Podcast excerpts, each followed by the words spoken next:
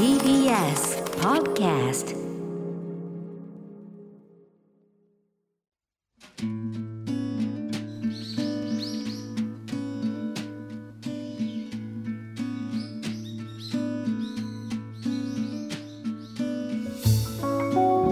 本との出会いが新しい扉を開きまだ見ぬ世界へと誘ってくれた。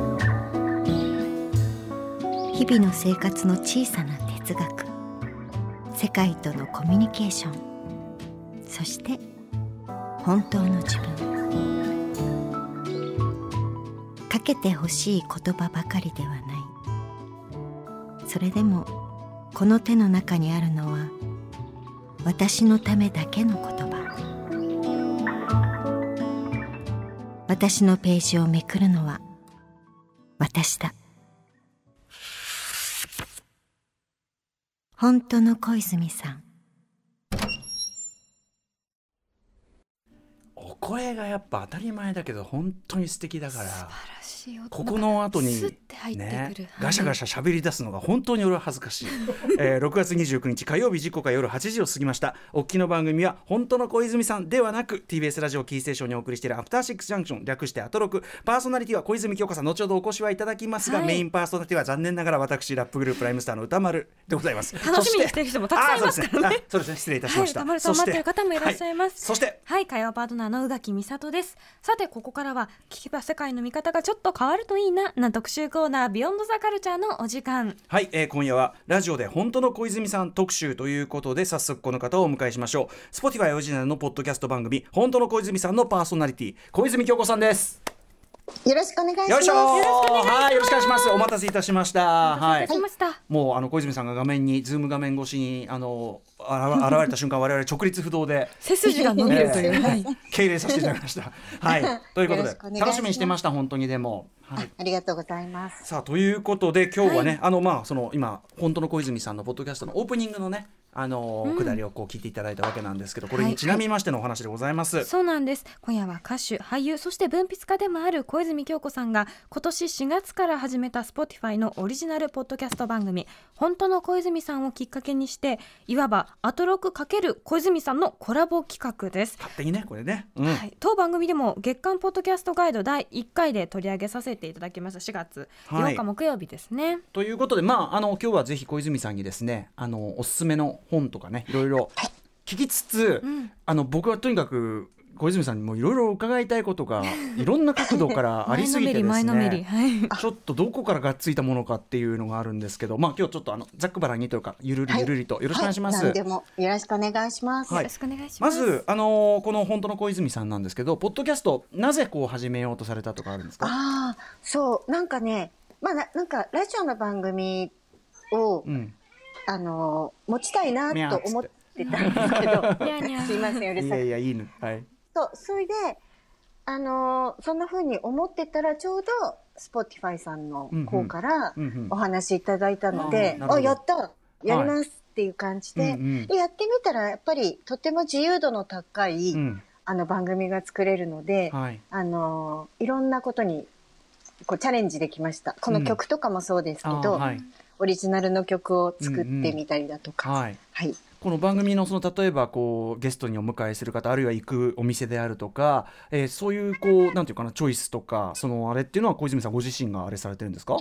そうですね。あのディレクターとプロデューサーと毎回話し合って、うん次こうしましょうああしましょうっていうことで進めていきますね。私が紹介することもあれば。はい。うんここれでねうん、はい。ううんんうん。303ブックスさんっていう、うんあのはい出版社の方も、はい。あの別の角度からこう、えっと一緒にうん。参加してくれてるので、はいそそちらの方が紹介してくれる時もあります。結構ねあのそれこそこの番組にちょい出ていただいた方とかそうですね。親和性高くって、そうなんですよサウザンブックスさんとかもそうですし、あとまあ山内真理子先生とかもそうだしね、うんうんうんでそこでこう出てくるいろんなやっぱりそのまさに本当の小泉さんっていうか、うんあのやっぱりまずねもうあ普通のことかもしれない。小泉さんからすればそう普通のことかもしれないけど本当に本読まれてますね。もうね改めて。そうですかね。最近でもすごく読書量が減っていて、あそうですか？はい。だから、ちょっと追いつかないとか思ったりする時もありますけど。あの紹介されたりしてまたいいなと思うとこうどんどんこう増えてきますもんね。積んでいってしまうそうなんですよ読みたいもんばかり増えてきちゃって。うん。ね、一人の作家の方に出会ったら遡って他の作品も読みたいなと思いながらも、うん割と俳優業とかはい。プロデューサー業ってうんうんうん。読むものが他にもたくさんあって、確かに。そうだ。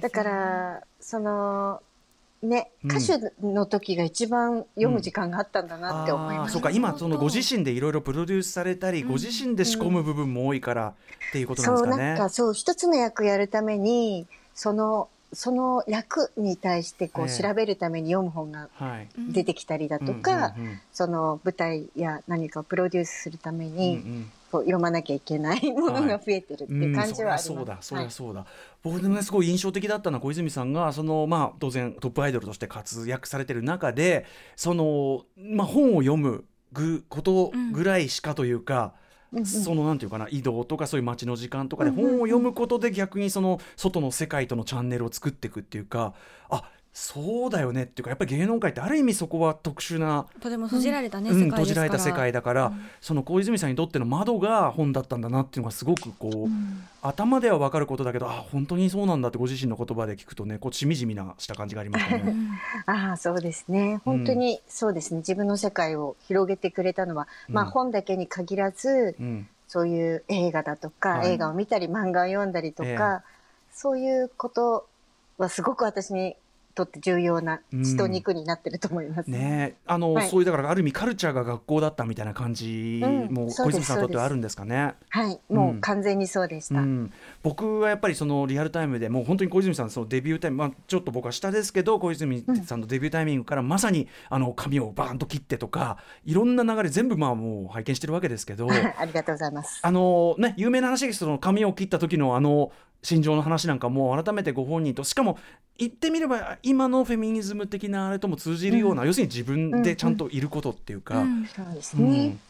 と自分自身、そう、うん。自分自身でいることとか、自分をそうどうあ愛してあげられるかとか、うんうんそういうことを、そういう、まあ、あの、忙しい日々の中だったから、はい。そこに早めにたどり着けたのかもしれないです。しかもそれでこうご自分をドンって出したところからそのまあ我々が知るキョンキョンっていうかそのなんていうかな本当のブレイクが始まるわけで、うんそれってすごくそのさっきもね番組のオープニングで話してたんですけどいろんな人に、まあ、芸能界の後進の方もそうでしょうけどいろんな人に居場所を作る行為だったんじゃないかなと思うんですよね。自分自身でいたことでうまくいったっていうことが。うん。そうでしたね。なんかそういうのの始まりだったかなとも、うん。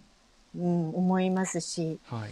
やっぱり私がその時に思ってたのは、私の歌を聴いてくれたり、楽しんでくれる人は、はい。私と同世代の人が圧倒的に多いから、うんうん。私の方がその人たちの気持ち分かるに決まってんじゃんって思ってました。うんうんうん。あその曲とかそのいろいろ言ってくる大人よりも。ねプロデュースしてくれる人よりもっていう、うんうんそう。で、一緒に楽しもうっていう、はいはい。なんか私これ好きなんだけどどう？はい。で、あの、聞いてくれる人が好きって言ったら、うんうん。だよねっていう、うん。だからファンの方ってすごくこう友達みたいな感覚で捉えてました。気の合う友達うんみたいな。うんあのねすごく印象的なのは確かにと思ったのは街歩いてるこのがおしゃれってどういうことみたいな。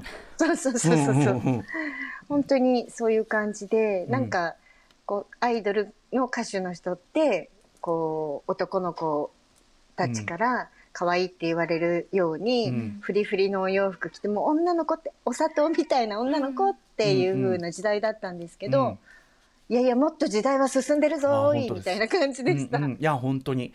で僕のねそのあの特に小泉さんの印象的なのはやっぱり80年代、まあ、後半からの、まあ、日本のクラブカルチャーとかストリートカルチャーっていうのが、まあ、すごくこうぐっと盛り上がってきた時期じゃないですか。で僕はまあ、高校生としてそこに憧れもあったし、まあ、正直ここだけの話、まあ、クラブ遊びとかしちゃってたわけですけど、うんうん。やっぱそのそういう中でやっぱり芸能界の中でそこにの空気感というかなそこといち早くこうシンクロされた方々、まあ、何人かいらっしゃったけどやっぱり小泉さんが一番そこは深く関わってるっていうか感じがしたんですよね。そうですね。なんかまあ年相にできることを手に入れようって思って生きてたから、うん。まあ二十歳になった、じゃあちょっとお酒を飲みに行こうとか、ねなんかそういうクラブとかも行ってみようみたいな感じで、はい。遊んでる中で、そうちょうどその同世代に、うん。あの、活躍し始めたミュージシャンだとか、はい。こういろんなファッション関係の人とかが出てきて、なんか横のつながりが初めてこうできていった時期だったんですね。クリエイター側が同世代というか。そうそう、んんん。それまでは誰もいなかった。うんうん。まだ10代とかはい。だったから。はい確かに。そう、それで横のつながりがこうできて、本当に連帯じゃないけど、うんうんうん。みんなで楽しい時代を作ろうみたいな感じで、あそうです。で、私の、その、レコード会社とかディレクターとかも、ーうん。自分の所属してた会社とかも、はい。割と私は自由にやらせてもらってたから、うんうん。じゃあ曲作ろうよってすぐ曲作って、はい。あの、リリースしたりができたから、うん。そんな印象があるのかなと思いまね。いやいやもういいです。ぜ絶好調ですよこれね。す。すいません。絶好調、うんはい。いやいやでも本当にあのそういうなんていうかなだから今お話伺ってても、うん。なんか遡ってワクワクするような話ですよねなんかね。すごく。本当ですか、うん。ありがとうございます。なんかやっぱり小泉インザハウスとか出た時はやっぱりその僕自身のその日本のポップミュージックアイドルソングとかもすごい好きだったしでもクラブカルチャーもすごい好きでもういち早くそれをこうなんていうかなコードに融合したものが出て。そうですね。うん。まあ、あれは近田春夫さんの提案だったんですええけど、ええ。はい、近田さんのファンだったので、ええうんアルバムプロデュースしませんか？ってお願いしたら、はい。今もうハウスにしか興味ないけど、それでいい？って言われて、あ、はい。うん。いいです、いいです、みたいな感じでした。フェードアウトっていうねすごい曲があったりとか、あの小泉インザハウスの話はすごい好きなんでその話し出すとねもうさっきもあの ね宇垣さんにね「男の子はみんな」って曲がどんなにすごい曲かみたいなあのをありがとうはいございます。あの小西康原さんがね、まあ、書かれて、はい。あの小西さんがね僕小西さんにインタビューした時に六本木のウェーブレコードもうビル丸ごとねあの、はい。カルチャービルみたいなとこがあって、はい。そこで小西あの小泉さんとたまたま会った時の話をとっても嬉しそうにされてて。あ、本当に、それもずいぶん前、もう30うん。年以上前だと思うんですけど、はい。私もよくそこに行って、うん。店員の男の子ですごい詳しい子がいて、その子とかに今日なんかある？とかって言うと、い、ろんなのそれがもうかっこよすぎるんだけど、でそこで小西さんが、まあ、小泉さんご挨拶してそしたらあの、小泉さんが覚えてらっしゃいますかね？その時なんかピッチカートの曲の一節を、はい、好きなんだってこう知ってて大好はい。きだったんで、歌いました。知ってますよって。で小西さんがもう天にも昇る気持ちがこれかって言って。うん、おっしゃってて。でねこうあの小泉さんにその、えー「小泉ザハウス」というアルバムに書き下ろされた「男の子はみんな」っていう曲が、僕はね小西さんの後のそのいろんなこう、あの曲の結構原型だと思ってて、ああ、うんあ今確かにそういうところもある。うん、そう今後ろに流れてますけどね、はいはい。そうなんですよということですごく重要な作品をもう80年代にすでに出されているとかあとは僕例えばそういうところで。まあ、川勝正幸さんというね亡くなられてしまいましたけど、やっぱり川勝さんとかそういうこう、まあ、当時の本当に最先端か常に最先端だったカルチャーキュレーターみたいな方が果たした役割というのはやっぱり大きいですかね。そうですね。川勝さんに会ってまた、さらにもっと若い、自分より若い人たちとこう出会わせてもらえた、例えば、スチャダラパーさんたちとそこか、でそこなんですよ。はい。私名前が出てしまった。はい私は恨み事が続きます。はいはいはい。うん。うん。で、ね、同じぐらいにデビューなさそうデビューというかねあのヒップホップ志してあの、なんかあの他局なんですけど東京 FM のあのそうスチャダラパートの番組でお互い応援団連れてこいって言うんで、はい。やっぱスチャ側はね小泉さん引っ張り出してきましたよねこれね。そ。ちら、そちらユーミン。こっちはユーミン。そんぐらいどんな失礼なじゃんけん。いやいやいやいやいやそっちの方がすげえってね。竹中さんばりに。いやいやいやでもね羨ましくもでもやっぱりそのやっぱり川勝さんとかそういう人がやっぱさらにいろんな人とつなげるっていうか役。そうですね、うん。本当にいろんな人とつなげてもらって、うん。なんか、例えばその、ラジオの番組川勝さん構成でやってたんですけど、ええ。選曲を、うんと、藤原宏君だとうん。か、伊藤さんともあねと、そう、伊藤聖子さんがうん。そのブレーンで入ってくれたりとか、は当時、あの、ハイパーメディアクリエイターと言われてた高城剛君とかが、うんうんなんかい。ろんなネタをなんか持ってきてくれるとか、はい。で、その番組の中で呼んでくださるゲストも、うん。本当に多様で、うん。あの、はい、また、そう、うん。横に広げてくれたっうん。ていうのが川勝さんだったし、うんうんそう、なんか私が、うん、足りてないところをすごくこう言葉でカバーしてくれてたし、いうんや、本当に助けられました。いやーでもそこのね、うんどんどんつながっていくその人のそのなんていうかネットワークとかに対してやっぱ小泉さんのスタンスのなんですかねその時をず常にこうフラットかつオープンかつでもご自身っていうのがすごく強くちゃんとあってみたいなこれはねだからこそじゃないですか、うん。ご自身が強いからこそすごくこうあフラットに意ところが見そうか自身が強くあるから、うん。どうですか？そのあたりこう常にフラットに接されるっていうどのは。うなんでしょうかね。なんか例えば、うん。私がすごくこう背が高くてもう本当に美しい容姿だったとかあとはあのーすっごい歌がうまかったとか、うんダンスがすごいうまかったとかだったら、うんうん。やっぱりそういう部分の自分を愛せたと思うんですけど、う。なんか何やってもちなんか普通？そんなことない。何をおっしゃっているんですか？あのレベルがね 非常にレベルの高い話をされてると思いますが。非常にレベルの高い話をされてると思いますが。だから、なんかそう自分のうんと武器っていうか愛せるところって面白い発想力しかなかったなといやでもそれはすごい。それ発想力ご自身の発想力というところは自信があった。そうですね。であのなんていうのかな。あなんで直感、うん。直感これは面白いとか。あこの人面白いとか、はいはい。この人とやったらなんかすごい化学反応が起こるとか、うんうんうん。そういうことをなんか一番信じていた。うんうんうん。し楽しんでいた自分も。うん。はい。だからこう、うん、いろいろ節操なくできたんじゃないですかね。いやでもその本当の小泉さんと拝聴しててもけそのスタンス全く変わってないですもんね、小泉さんね。そうですね。うんすごい。だからそれがそうあの芸能とか音楽の関係の人であろうと、はい。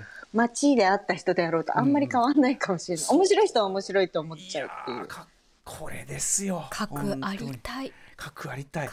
あと僕はすごく感銘を受けたのはですねあの中で、まあ、LGBTQ+ プラスのねあの、はい。中心に話されてる会があってそこで、はい。あのご自身がかつて、まあ、本当にひどい噂というか、はいはい。あのまあ、エイズ、まあ、もう誰もエイズのことよく分かってない時に、うん。あのまあ、そういういろんな噂飛び交う中で小泉さんひどい噂立てられてでそこで小泉さんが取る行動というのが、うん。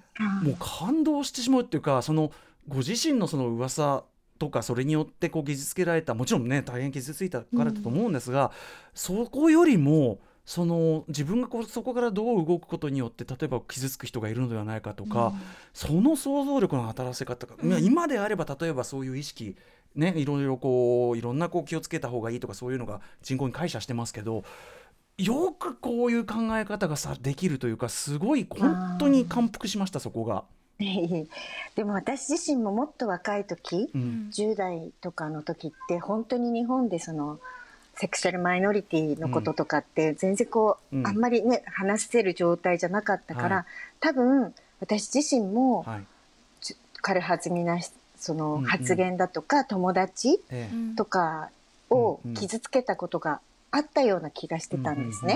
うんうんうんでそっから、まあ、そういういろんなことを考えてそれで、はい。そのエイズのそのうん。はなんかもう号外で死亡っていう新聞まで、うん。出されたんですよね。う。ん。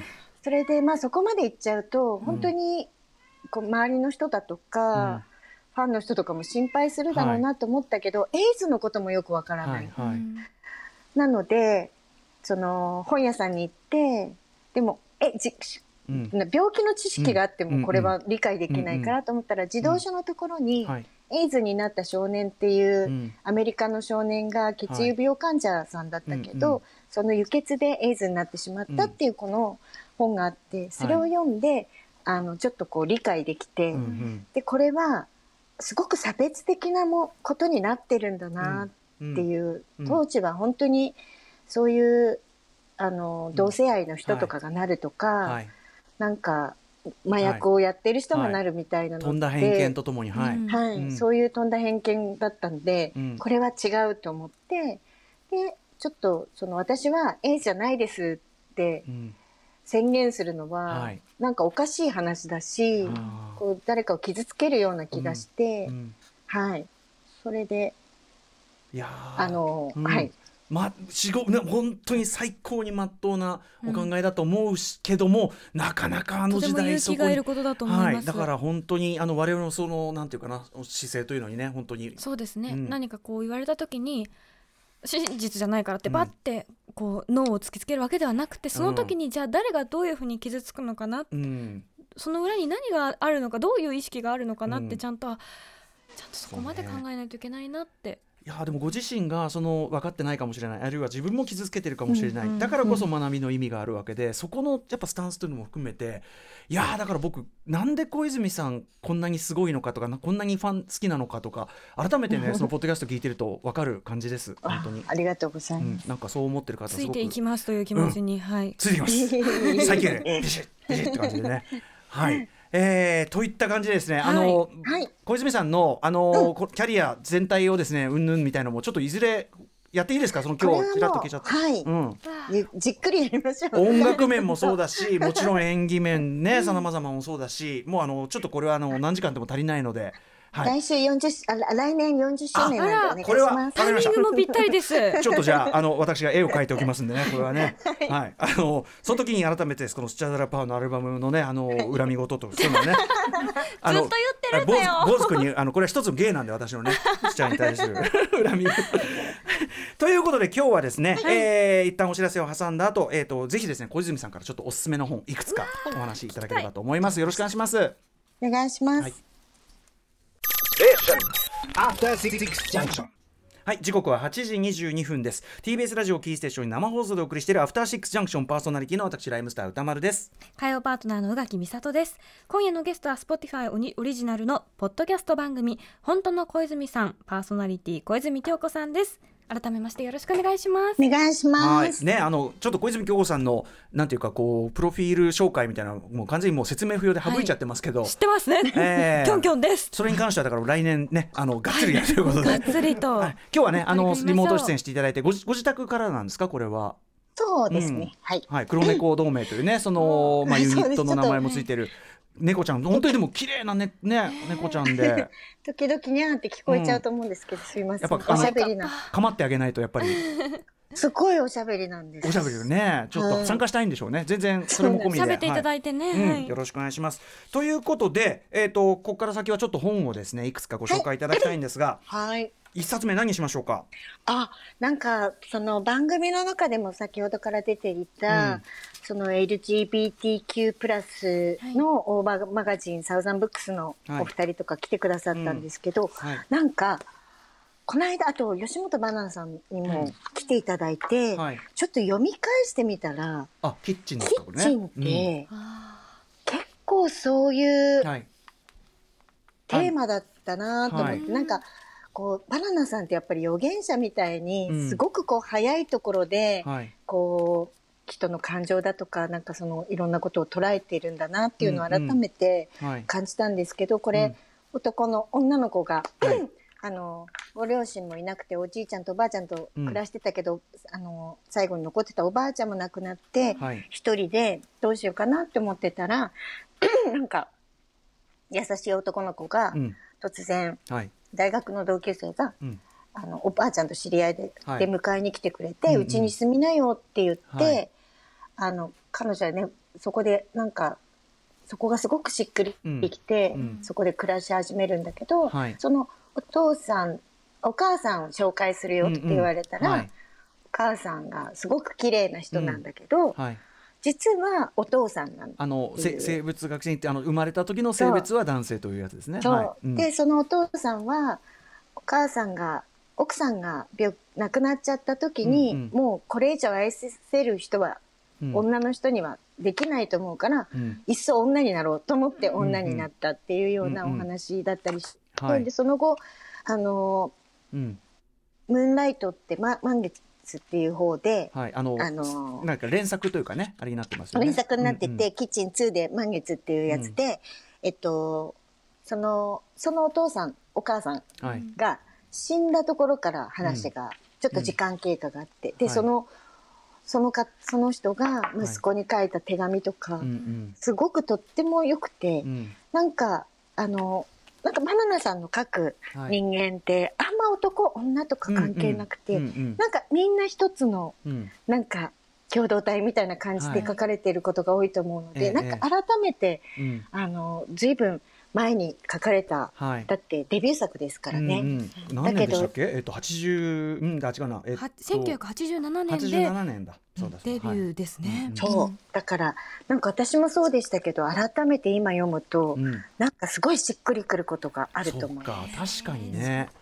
あのー僕ちょうど今ですねあの亡くなられた森田義満さんの全作品研究本というのを今 鋭意制作中でしてまさに森田義満さんがね1989年に、ね。はい、映画化されてて、なので僕もちょ結構比較的最近読み返したりとか、はい、なのでそうですよね。あの今おっしゃられた通り、例えばその主人公のあの女の子とそのボーイフレンドも、うん。なんていうのかな恋愛とかそういうこうことじゃないんですよね。ないんですよね。なんかこう、もうなんていうかな全体としてその人なんか定義はつけなくてもいい、うん。けどうん。人と人とが寄り添う感じというか、そう。う。ん、それがなんかすごく今的っていうか、はいはい、はい、だからなんかすごい本当に線形の目じゃないけど、うんうん。本当バナナさんちょっと予言者的なはい、感じが、うんあ 今読むとすごいしてしまう。寄りそうなんですね。ちょっと僕はい。ね、あのうん。多分久しぶりに読むとそういうことってありますよね。あの久しぶりに読むとそういうものだったかみたいなものがうん浮かび上がってくるみたいなのはさすがって感じですね。なんかはい。あとなんかそれぞれがこの時代にちょっとさらになってるのは多分それぞれがすごく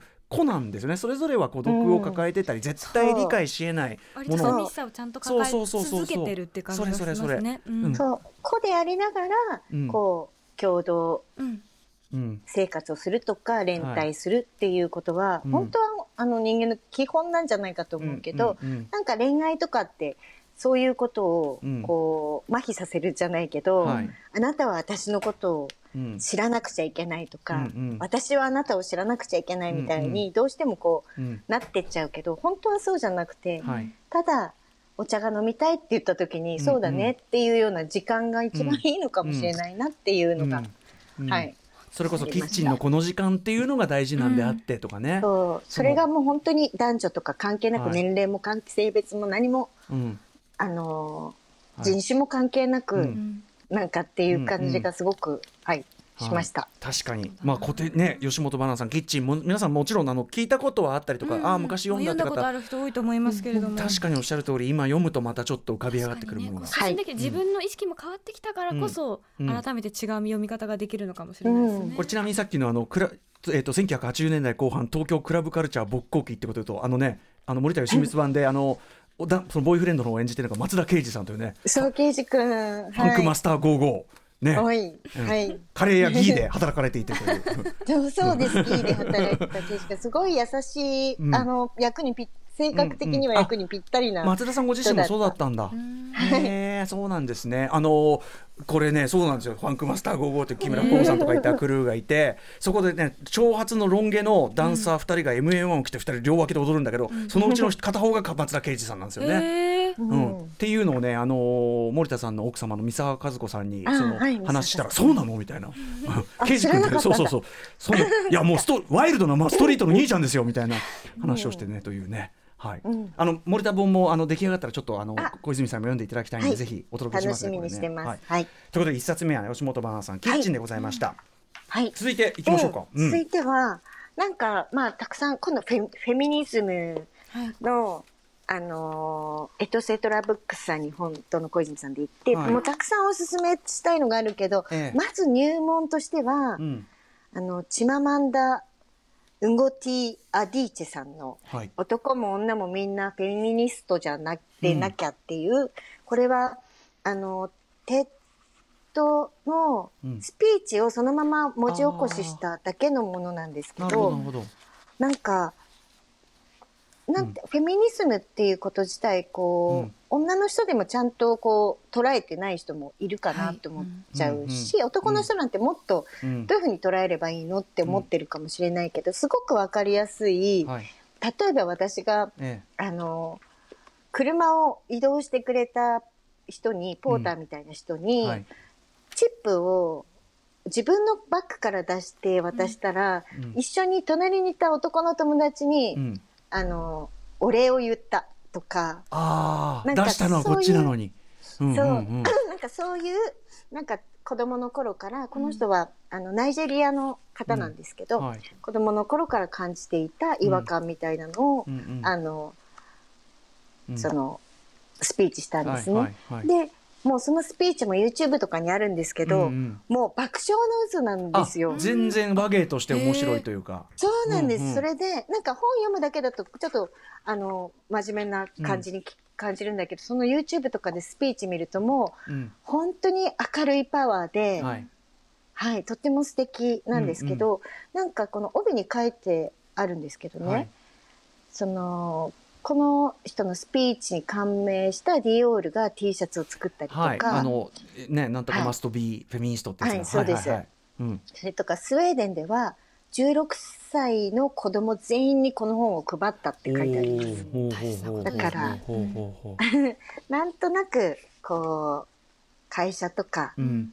いろんなところに置いてあると、うん。ふっとこうね気になった人が読んだ時に、はい。ちょっとそのお互いのうん。気持ちが変わるかなって。フェミニストって、その、はい。女の人がどうのって話じゃなくて、うんうん。その性別の差をなくそうっていう、うん。まあ人権の大きく言って人権の話ですもんね、うんそれはね。そうですそうです、だから男の人にもす男の人も女の人も同じだよっていううんうん。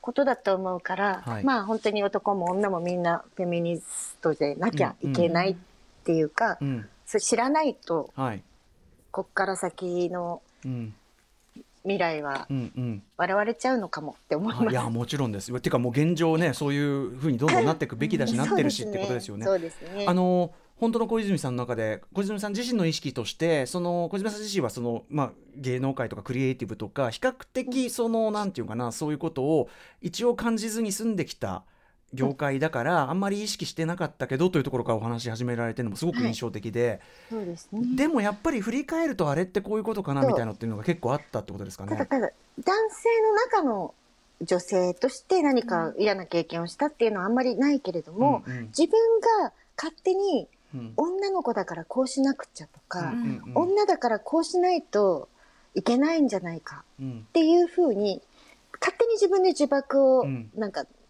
あの作ってたっていううん。ことはうん後から思いましたね。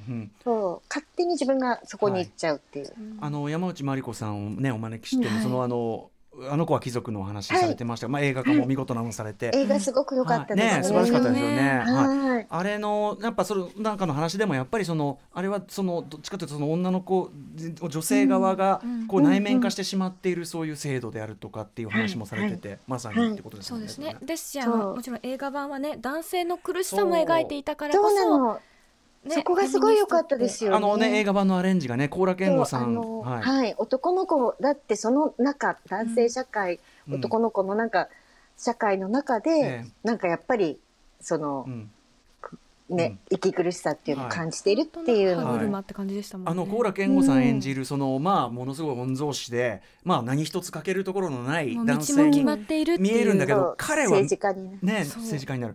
彼こそがまあだからその選択肢がないっていう意味では彼だって何何も幸せそうじゃない。そうそう、ん。あとなんかこう橋のはい。あの両側ではい。自転車に乗ってる女子高生とはい。すれ違って、ええ。あそことか本当にいいシーンですよね。いいですね。あれ袖監督素晴らしい。やっぱあその。違うこうレーンにいるんだけど立場も違うし見てるあれなんだけど連帯っていうかその一瞬こうつながることができ一るというかね。瞬のあの手を振り合う感じ。あれも最高なシーンでしたね。いやー本当でにね。うん。本当に。あの子は貴族のここがよいいあれがいい特に映画版も見事なあれであのこれはこれで。ところとか好きだうん、ったな。大小説のようなね、うん。本当本当。うん。小説もあのお雛様のさ、はい。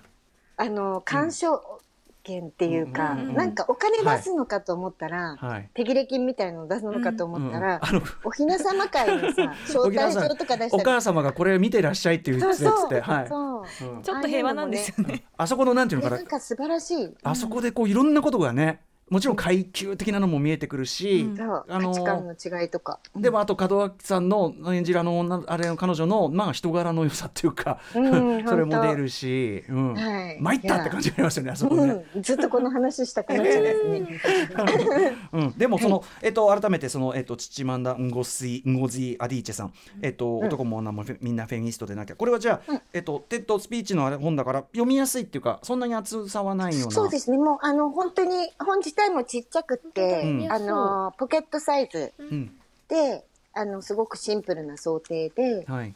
なので本当に図書館とかいろんなところにうん。普通にこれがポイって置いてあるとうん。いいなって思った本です。それこそねその義務教育的にじゃないけどその若い子たちにこのく配って読んでるっていい、こういうのこそね、うん。課題図書に本ね当に本なんかこう卒業式とか、入学式のお祝いとかに学校が配るとか、はい。そういうこともあってもいいかもねとか思ったりしますよね。今の時代やっぱりそのねものの見方っていうところをちゃんとこう、若いうちにインストールしといていただきたいというか、まあ、うんもちろんきっとこれを読んだらいろんな人が解放されるだろうし、あとどうしてもこう一人歩きしているフェミニスト、フェミニズムという言葉そうね。もあると思うので、うんうんうんちょっと誤解されているというかそうですね。んそういうのじゃないんだよっていうのをうんうん。知ってほしいですね。はい。うん。はい、ということで男も女もみんなフェミニストじゃでなきゃ、えー、と川出消防新社から出ております。はい。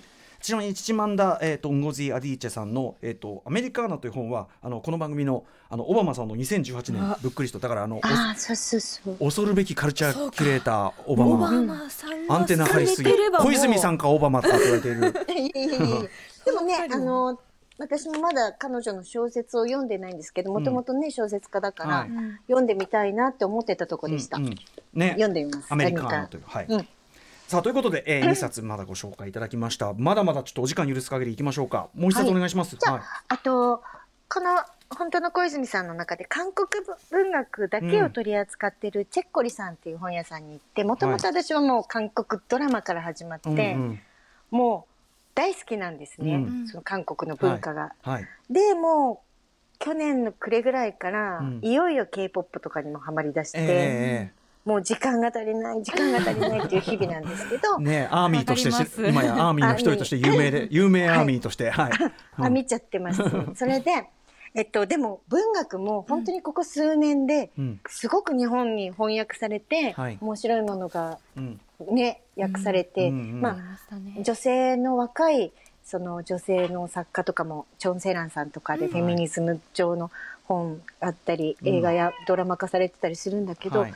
なんか私ねパク・ミンギュさんのカステラっていうのがすごく面白かったです。うん。特にこれ短編集なので読みやすいんですけど、はい特にこの、えっと、一番最初に、うん。あの入っているはい「カステラ」っていう短編はがすごく良かったです。いうん。どんなあれなんですか、これはもう若い男の子が一人暮らししてるんですけど、えそこに置いてある冷蔵庫がブーンブーンってすごくうるさい。えうん。それでうるさいなーって思ってるんだけど、うん。なんか修理呼んでも治んないし、うんじゃあもういっそのことうるさいもの全部入れちゃおうと思って、はい。い、ろんなうるさいもの入れちゃうんですよ。うるさいもの。冷蔵庫の中に。うん。そう、それはなんか小言を言うお母さんとか、うん。あそういうちょっとシュ,、はい。シュールななんかそそうですシュールなはい、やつで、それで、なんかそんな風にしてて、まあ、要約しちゃうとそんな風にしてて、あ、音が止んだってある日思うわけ。はい。うんはいで、開けると、うん。白い綺麗なお皿にカステラが、はい。綺麗に切られたうん。一切れカステラが置いてあって、うん。それを食べたら甘くてす、すごい美味しくて柔らかくて甘くて、はい。涙が出たっていう話。簡単に言うと。はあ。なるほど。まあいろんなこう例えっていうかねうん。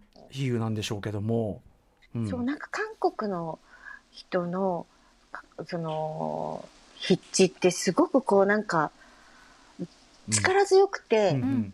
本当に背負い投げみたいにどの世界にもうん。連れて行ってくれる。まあうん映画もそうじゃないですか。はいはいはい。はい。腕力あるね。ポンジュの、うん。うんそう、ポンジュのとかも腕力あるじゃないですか。はい。はい。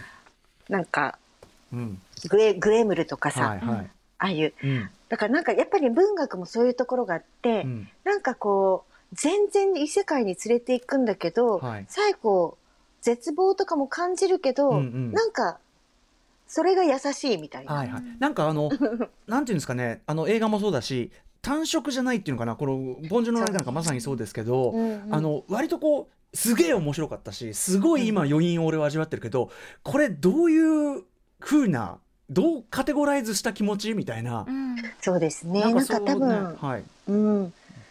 多分、その国民性みたいなのもあるのかもしれないけど、えなんか日本だと、もっと希望にしてしまうところうん。を、はいはい。その、寸止めで絶望感をうん。残しておくとか、ちょっと苦みがあるとか、うん。そうですね。なんかうんそういう、う強さがあって、なんかそういうそれはなんか本当言語とかの違いもあるのかなんですかね。なと思ってだからなんかうん。うん韓国語をすごい勉強してみたくなっちゃいました。あーなるあそれも全然ね面白いですね。うんうん。そう多分なんかこういう日本日本ってすごくこう、うん。たくさんの一つのことを表現するのにたくさんのはい。言葉があるじゃないですか、うんうんひらがなもええ漢字もだし、なんかその状態をこう説明するもたくさんの言葉があるけど、うんうん。なんかそうじゃないのかもなと思うとなんかこうそこに謎が解けるヒントがあるのかなそのさっき言った腕腕力の部分なのかな。腕力のヒントがありそうな気もするなと思って。わ腕力的な乱暴さワイルドさ骨太さがありながら、着地はすごいさっき言った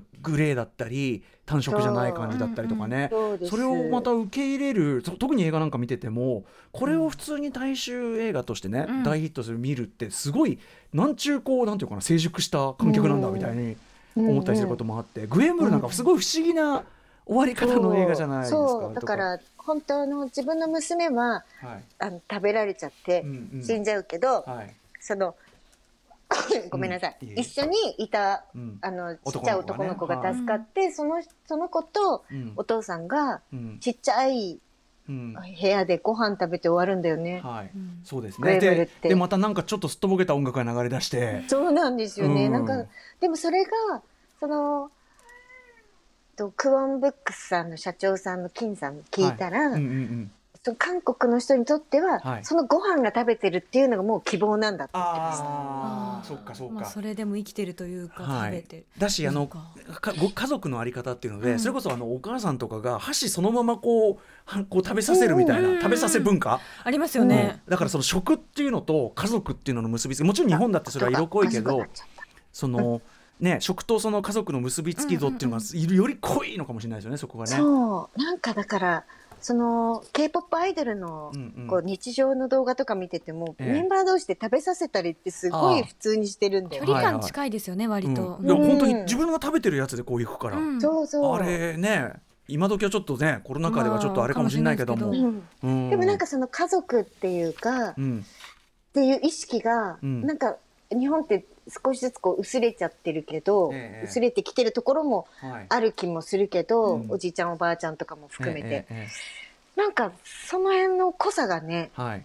だからご飯を食べる家族でご飯を食べる、でここに食卓を囲んだ人はもう家族だっていうことに決めて、はいそれがもう希望だっていう感じなんだろうなって本当に最思って。家族として成り立ってんだってことが示してると同時にその強いでも家族っていうのがそれこそ日本以上にですよその家父長制の強い、ねね。あれがあったりとそう。か対それでね、うんなんかあの82年。はいキム・ジヨン。キム・ジヨン、うん。とかはね、そういうことがすごくうまく書かれてましたよね。ねあのーそれこそ絶あの対に旦那さんの実家に帰るみたいな。あとあのうんハチドリとかでも、ハチドリもねあのね家族男家族にはいいもん食わす言って本当かいみたいな、でも意外とこれ日本でもそういうこう古いなんか言っちゃえば男尊女卑みたいな残ってるとこだと結構あるようん。九州とかの一部だとあるよなんていうのはね、うん。聞いたりしますしから。よねうん。いやーだからまあでもそういう中からねすごい強いものが生まれてきてるっていうのは確かに。ちちなみにこのカステラ、えーパク・ミンギュさん長、えー役はもちろん我らが斉藤真理子先生でございます。それは最高。ねえ。そう。うん。日本この、これで日本翻訳大賞を受賞したう。ん。あそう。はいらしいです。はい、そう斉藤さんそうですよね斉藤さん。それでね。それで選考委員にも入られてうんということですもんね。はい。亡き王女のためのパワーヌの人か。いやーでもちょっとカステラ読めてなかったんで僕は。これあこれは私もやってないです。宇垣さんも、うん。短編なんで忙しい時でも一編ずつとか読めるんで、うん。読もこれはまず。ちょっとねう読まねばプライオリティトップの方にはい置かない,、置かないといけない。ちなみにあのーはい小泉さんはあの本をその探される時っていうのは今ってこう例えばどういうこうどこで探すとかどういうこう探し方するとかってあったりしますか？そうですね。まあ、ちょっとあのー昔、読売新聞の書評をやってい、はい長くやっていたことがあるので、はい。割とその会社に本を送ってくださることも多くて、いち早くなるほど。うんそうなんですよね。その、そういう中から、あ、うん。これ読む読んでみようっていう時もあるし、はい。あとは、やっぱり相変わらず暇、暇だなと思って駅ビルとかに行ったら、うんはいはい。あ、有林堂あるみたいな感じで、ふらーってこう歩いて、はい。あ、今、こんなのが前にあるなとか、うんそういうこともするし、うんうん。もう急いで読みたいのはうん。ポチったりもしますし、はいはい。あとはでもそうですね。あのまあ本当の小泉さんでもいろんな本屋さんを訪れてますけど、えあの余裕がある時はそういう小さなこだわりのあるうんうん。セレクトをしてるえうん。本屋さんとかに行って、はいはい。あの一冊買ったりとかはい。って感じですか、ね。今そういうね素敵なとこ増えましたもんねうん。本またね。当本屋さんの概念ずいぶん変わりましたよね。ね。うん。うん。そういう意味ではすごい楽しい時代でも。ただ一方でですよ、これも小泉さん伺いたいのは、うん。はい。蔵書ってどうしてます？その要するにその置き場っていうか。どんどん家を侵食してきております、あのそうやですね家賃は本に払ってるみたいな。足の踏み場とはみたいな、えはいそうですね。だから私は、あの、割と友達とシェアしたりとか、読み終わって面白かったら、うんあの、うん友達にうんうんあげたりする。なるほど。あと、うん、寄付したりとか、ああそうか。はいうん。じゃあ割とこう回転させていく方ですか？こう溜め込まない。そう、でもね、結局もうその時はもうこれいいやって思って、はい。そう処分するんだけど、ええまた同じの買ったりするから、まあどっちが得かよくわからないんで でもそれはね本当にあの必要なっていうか本当に読みたいものだからいいでしょうけど、